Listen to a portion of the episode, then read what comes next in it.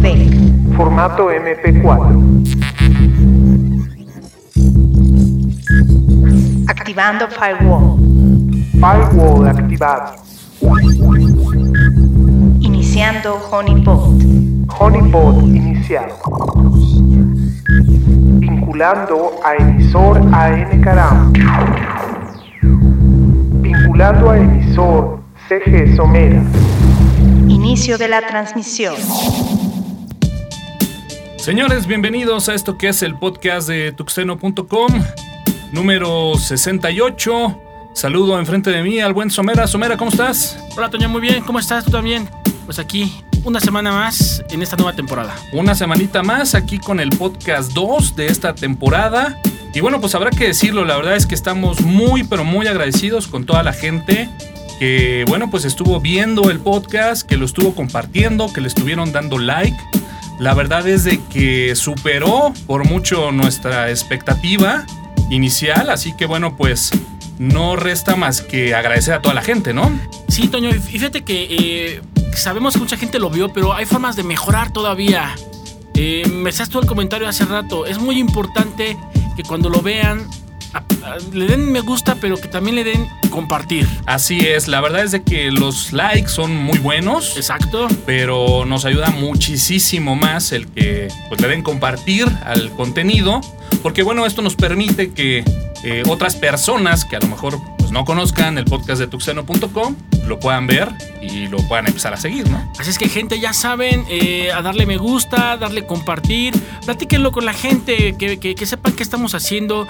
Eh, es algo bastante entretenido, 20 minutitos de, de- de- de- de buen contenido. Señores, ese es el podcast número 68 y pues arrancamos.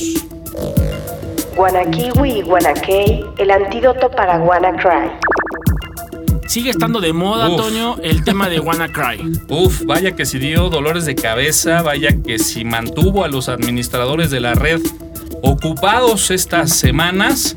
Sin embargo, bueno, pues se ha movido mucho este tema del WannaCry durante toda la, toda, toda la semana, estos últimos 15 días. Hicimos el podcast y bueno, pues estaba ahí calientito, ¿no? Exactamente, Calientito.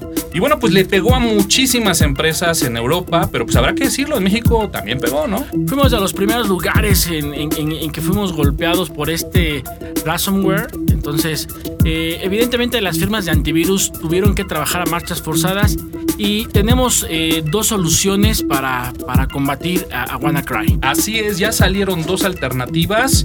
Que bueno, pues eh, una de ellas es este eh, WannaKiwi, WannaKey, que tienen algo muy peculiar y es muy importante y tomen nota, porque bueno, eh, para la gente que por ahí se vio perjudicada con este WannaCry, hay una solución, pero el punto medular y el más importante es que si llegan a verse infectados por este, o más bien sus archivos llegan a ser encriptados por este virus, pues bueno, es muy importante que sepan que hay una alternativa, pero no deben de apagar la máquina. Sí, fíjate que, bueno, esto aplica para muchas soluciones en cuanto a borrado de archivos y otras cosas. Y bueno, en este caso, eh, estas dos herramientas eh, utilizan una debilidad que tiene el, sistema de criptografía de, de Windows para poder ayudarnos en este tema, ¿no? Digo, una debilidad que nos va a ayudar para, para este tema. Debilidad, cualidad, puede usted ponerle el adjetivo que quiera, pero bueno, básicamente consiste en que esta llave que se utilizó para hacer el encriptado de los archivos, si no se apaga la máquina, pues bueno, esta queda por ahí residente en memoria y este programa, pues bueno, la puede ubicar y gracias a esta ubicación de la llave puedes hacer el desencriptado de los archivos, ¿no? Así es, Toño. Fíjate, la, nota nos dice que el Europol, la Europol, que es la Oficina eh, Europea de Policía, ha validado la herramienta desarrollada por Matt Suiki, uno de los expertos en seguridad que más datos ha ido publicando sobre WannaCry. Así es, esta herramienta está disponible para Windows XP, para Windows 7, 2003 y 2008 me parece. Es Nada correcto, más. es correcto, Toño. Y bueno, pues ya saben, eh, lo importante es No apagar la máquina. no apagar la máquina. Cosa curiosa, ¿eh? Salió muy sonada la noticia del parche para XP. Sabemos que XP ya no tiene soporte como tal. Es correcto. Sin embargo, en la estadística podemos encontrar que los equipos que menos afectados se vieron, curiosamente, fueron los XP. Los Windows 7 fueron a los que más les pegaron, ¿eh? Es correcto, y bueno, pues nuevamente, ¿no? Un, un, este, un exploit, ¿no? Eh, Realmente hicieron uso de un exploit. Y bueno, nos damos cuenta que no hay, no hay máquina 100% segura. No hay máquina 100% segura, tengan precaución, actualicen, apliquen los parches de seguridad, porque bueno, si bien eh, WannaCry fue el más sonado, seguramente saldrán muchísimas y muchísimas más. Facebook y Google contra las noticias falsas o engañosas. Fíjate que aquí quiero hacer yo un comercial y una de las personas que, al menos en mi Facebook, más combate este tipo de noticias falsas es Joel Barrios. Joel Barrios es una persona que está a la casa de la noticia falsa. ¿no? Es correcto, y es que es bien común que abramos nuestra, eh, nuestra línea de tiempo, nuestro, nuestro Facebook o inclusive también nuestro Twitter y vemos una cantidad eh, industrial de noticias, de las cuales yo creo que de cada 100 noticias por ahí nos están metiendo un gol de, no sé, 10 noticias que llegan a tener parte de verdad y mucho de falsedad. Ahora me llama muchísimo la atención porque este tema ha sonado eh, mucho eh, en los últimos años, sobre todo ahora que el gobierno se ha metido ahí a hacer campañas políticas a través de las redes sociales y, y surge esta necesidad o este temor de que de repente los contenidos sean falsos y, y bueno, pues eh, hemos visto cómo la gente de repente los comparte y una noticia falsa termina siendo un boom de noticia, ¿no? Claro. Cuando la fuente pues es completamente apócrifa, ¿no? Fíjate que eh, yo lo noté mucho, o sea, se, se notó mucho eh, ahora con los conflictos que ha habido eh, con Corea del Norte, etcétera, y me llamó mucho la atención una noticia que inclusive afirmaba que había iniciado la Tercera Guerra Mundial. Es correcto. Y mucha gente, eh, pues ya sabes, ¿no? Compartiendo la noticia, este, sufriendo la noticia. Y bueno, pues simple y sencillamente era una mentira, ¿no? Y bueno, tenemos como que estos dos grupos de, de noticias falsas, ¿no? Uno que es, bueno, pues donde definitivamente todo el contenido al 100% es, es falso. Sin embargo, eh, Facebook también ha metido manos a la obra en estas noticias que, bueno, pues de repente el titular eh, es un poco sugerente, deja ahí eh, temas muy ambiguos en cuanto a qué es lo que está sucediendo, ¿no? Te encuentras títulos como y entérate cuál fue la persona que más desastre hizo en el último evento, Claro. ¿no? Y entonces te invitan, ¿no? A que, a que, bueno, pues des clic para ver como que la nota original y ya que lees el contenido de la nota, pues te das cuenta que no era para tanto, Yo, ¿no? yo- yo ya de plano ya no sigo esos links, Toño, porque sí, de repente e- eran muy llamativos lo- lo- lo- los, los, los titulares y resultaba que no.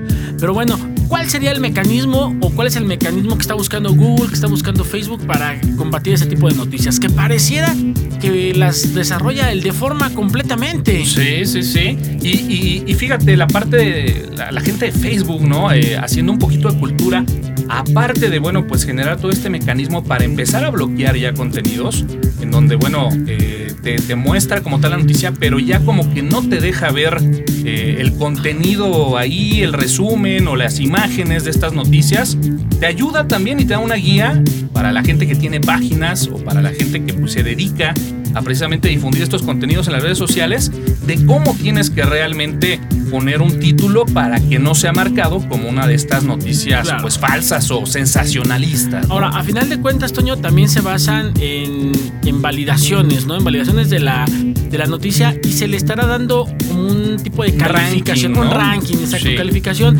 para que tú puedas decidir si lo que estás leyendo es realmente verídico o no. Yo me imagino que, como, como hoy en día, ¿no? Irá de una estrella a cinco estrellas, algo por el estilo. Y aquellas noticias que sean falsas, pues llevarán cero, cero estrellas, cero ranking. Y tú ya sabrás que esa simplemente no hay que abrirla. Para la gente que apenas tiene contacto con Internet de unos años para acá, pues bueno, resultará noticia. Para la gente que llevamos años usando el Internet, pues bueno, sabemos que Internet es un pizarrón de corcho donde nadie es de nada. Bueno, pues simplemente puede darse el caso de que alguien decida compartir un material que no sea verdadero, ¿no? Además, fíjate que eh, aquí en México carecemos a lo mejor de blogs o microblogs que, que sean como muy Reconocidos. reconocidos, exactamente. Como por ejemplo Reddit, que bueno, también tiene muchas cosas falsas, pero, pero tiene muy buen contenido, ¿no? Entonces, no crean todo lo que ven en, en Facebook, busquen algunas otras alternativas. Windows 10S limitado. Muy limitado.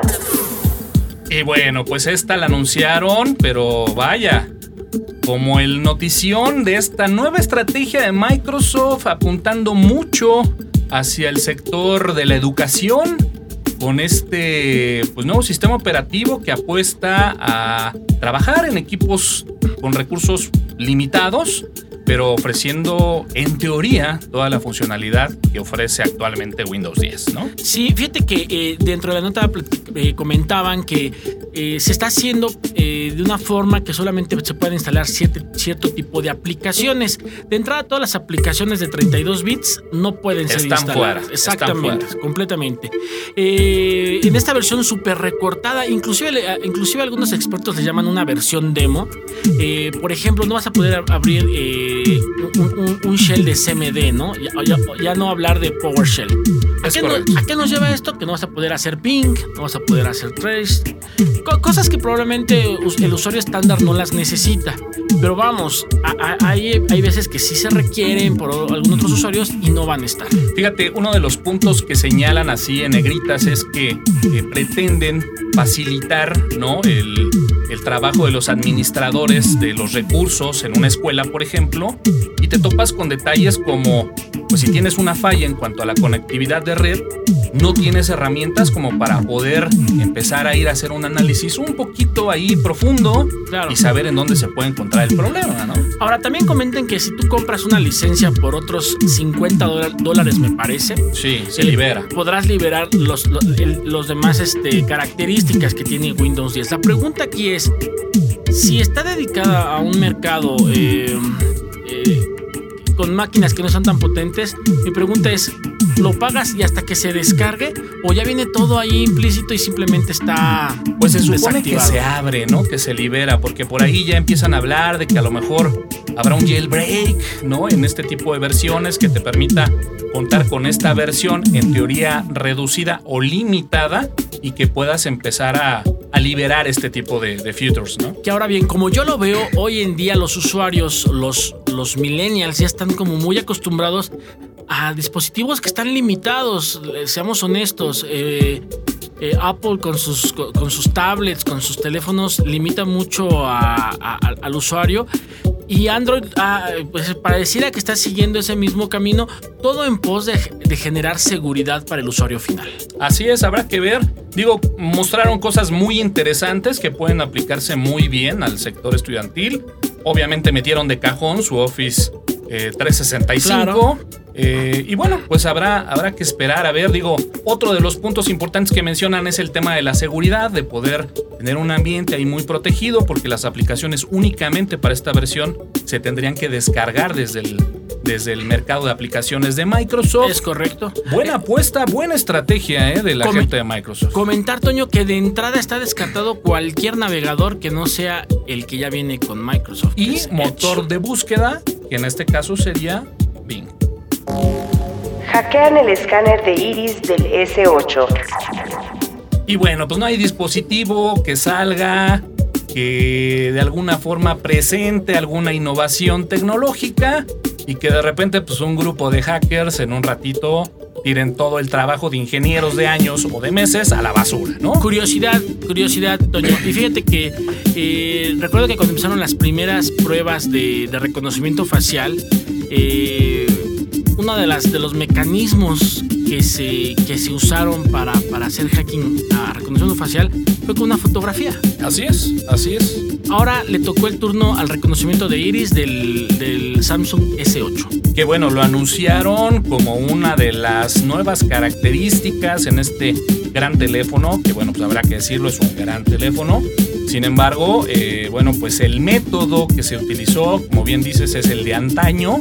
Y bueno, pues por ahí eh, jugueteaban un poco con la noticia en el sentido de que lo más complicado por ahí pues había sido el encontrar una impresora que precisamente pues pudiera eh, representar gráficamente la fotografía que habían tomado. Que bueno, eh, dentro de la noticia se habla de que estén tranquilos, ¿no? O sea, no con una selfie cualquiera Claro, es correcto. van a poder eh, tomar o captar tus ojos para poder utilizarlo en este reconocimiento eh, de retina. Pero, eh, pues bueno, tampoco es tan complicado porque hablan que a 5 metros te pueden sacar una foto y, y hablan que la impresora incluso que usaron pues fue de Samsung. Una Samsung. Fíjate que también se comenta en la nota el uso de algunos lentes. Eh, yo quiero pensar que para darle forma, pues, no sé si circular al, al- al- a la fotografía, digo, tampoco, tampoco ponen el detalle. Sí, Probablemente por ahí usaron un tipo de curvatura con la fotografía. Sí, claro. Con máxima, con máxima calidad. Y bueno, pues nuevamente se, se muestra que cosas que parecieran ser muy seguras no lo son. no lo son. El método no es como que tan complejo, pero bueno, como bien comentas, seguramente dedicaron varias horitas Claro. para adecuarlo. Claro, tiene, tiene, tendrá su, su gracia, su chiste, pero bueno, de que ya fue vulnerado, ya fue vulnerado. Code Combat. Aprende a programar en JavaScript y Python jugando. Esa es una chulada, Sumera, ¿eh? Esas cosas o curiosidades que uno se encuentra en un lugar tan sencillo como YouTube. Sí, digo, ¿cuántas veces has escuchado a gente, sobre todo a los chavos, ¿no? Que dicen, no, pues es que quiero programar videojuegos, de grande quiero hacer videojuegos. Pues bueno, esta es una oportunidad semi gratuita, en donde, bueno, pues hasta para los más experimentados puede ser de repente divertidón. Digo, tú por ahí has hecho cosas en, en, en Python, me parece. Y bueno, pues es, es curioso, la verdad es de que la, la adaptación que hicieron estos señores, eh, la verdad es de que es muy, muy atractiva. Yo la verdad es que lo estuve probando un poquito para poder tener esa, esa sensación y poder eh, compartírselas el día de hoy en el podcast. Y la verdad es de que, vaya, cual juego de cualquier eh, teléfono celular, bastante adictivo, ¿eh? Un personaje ahí en donde, bueno, pues tiene que ir librando ciertas misiones en donde pues prácticamente todos los movimientos y todas las acciones de este personaje se hacen a través de un lenguaje de programación. ¿no? Ahora, fíjate que lo que a mí me agradó eh, es que te, te lleva con cosas muy simples, ¿no? Muy Sí. sencillas. Tampoco tienes que te- eh, hacer cosas tan rebuscadas, ¿no? Eh, por ejemplo, ah, pues lanzar como un tipo printf o un tipo eco. Pues eh, está, la pantalla, lanzas el, el eco y tu, tu personaje lo vas a ver, eh, pues. Con una burbuja de esas de, de texto y te estará ah, ah, pintando el mensaje, ¿no? Sí, prácticamente es como ver eh, reflejado los comandos, eh, que bueno, pues habrá que decirlo, es básico, va desde gente que jamás ha tenido contacto con la programación, pero que sí te deja ver cuáles son parte de las cualidades que debes de tener, el análisis que debes de tener, y que bueno, pues es recreativo, porque pues de alguna forma final recae en acciones para poder cumplir algunas metas en algún juego, ¿no? Es correcto. Y esto, pues fíjate que a mí me encantó, eh, pues por ejemplo, para los niños, ¿no? Para Los que- gráficos están muy buenos. ¿eh? Exacto, para que empiecen a meterse, eh, pues en esto que es la programación, porque yo creo que va a llegar el momento en que la programación ya no va a ser como una carrera exclusiva eh, o una actividad, perdón, exclusiva para los programadores. Eh, ingenieros en sistemas, ¿no? Sino que mucha gente tiene la necesidad de escribir programas, ingenieros en química, industriales, de todos, ¿no? Y qué mejor que sepan qué es lo que está haciendo el programa. Sí, la verdad que sí. Denle una checada. Estaremos poniendo la liga ahí en, el sitio de Facebook. Eh, la verdad es de que eh, tiene muchísimos pasajes de forma gratuita. Por ahí ya de las, no sé, última, tercera parte del juego, bueno, pues ya tiene un costo. Puedes crear tu cuenta porque la verdad es de que son bastantes largos eh, los escenarios. Me parece que por ahí del nivel 92 es donde ya tiene un costo. Pero bueno, pues para los amantes de la programación y de los videojuegos, seguramente será algo que no dejarán pasar. Code Combat, échenle un ojo. Señores, pues terminamos esto que es el podcast número 68, un poco accidentado, sin embargo, bueno, pues aquí estamos terminando, como siempre, eh, muchísimas, pero muchísimas gracias a toda la gente que, bueno, pues ha escuchado, ha visto, ha compartido el podcast y reiteramos, nos encantan los, los likes, pero en la medida que compartan el, el- el video o los contenidos, eh, podríamos llegar a muchísimas más personas, ¿no? Pues muchísimas gracias a todos. Espero que les haya agradado el, el podcast de esta ocasión. Señores, mi nombre es Antonio Karam. Cuauhtémoc García. Este es el podcast de tuxteno.com y nos escuchamos en la próxima. Producido por 90 decibeles. Tuxteno.com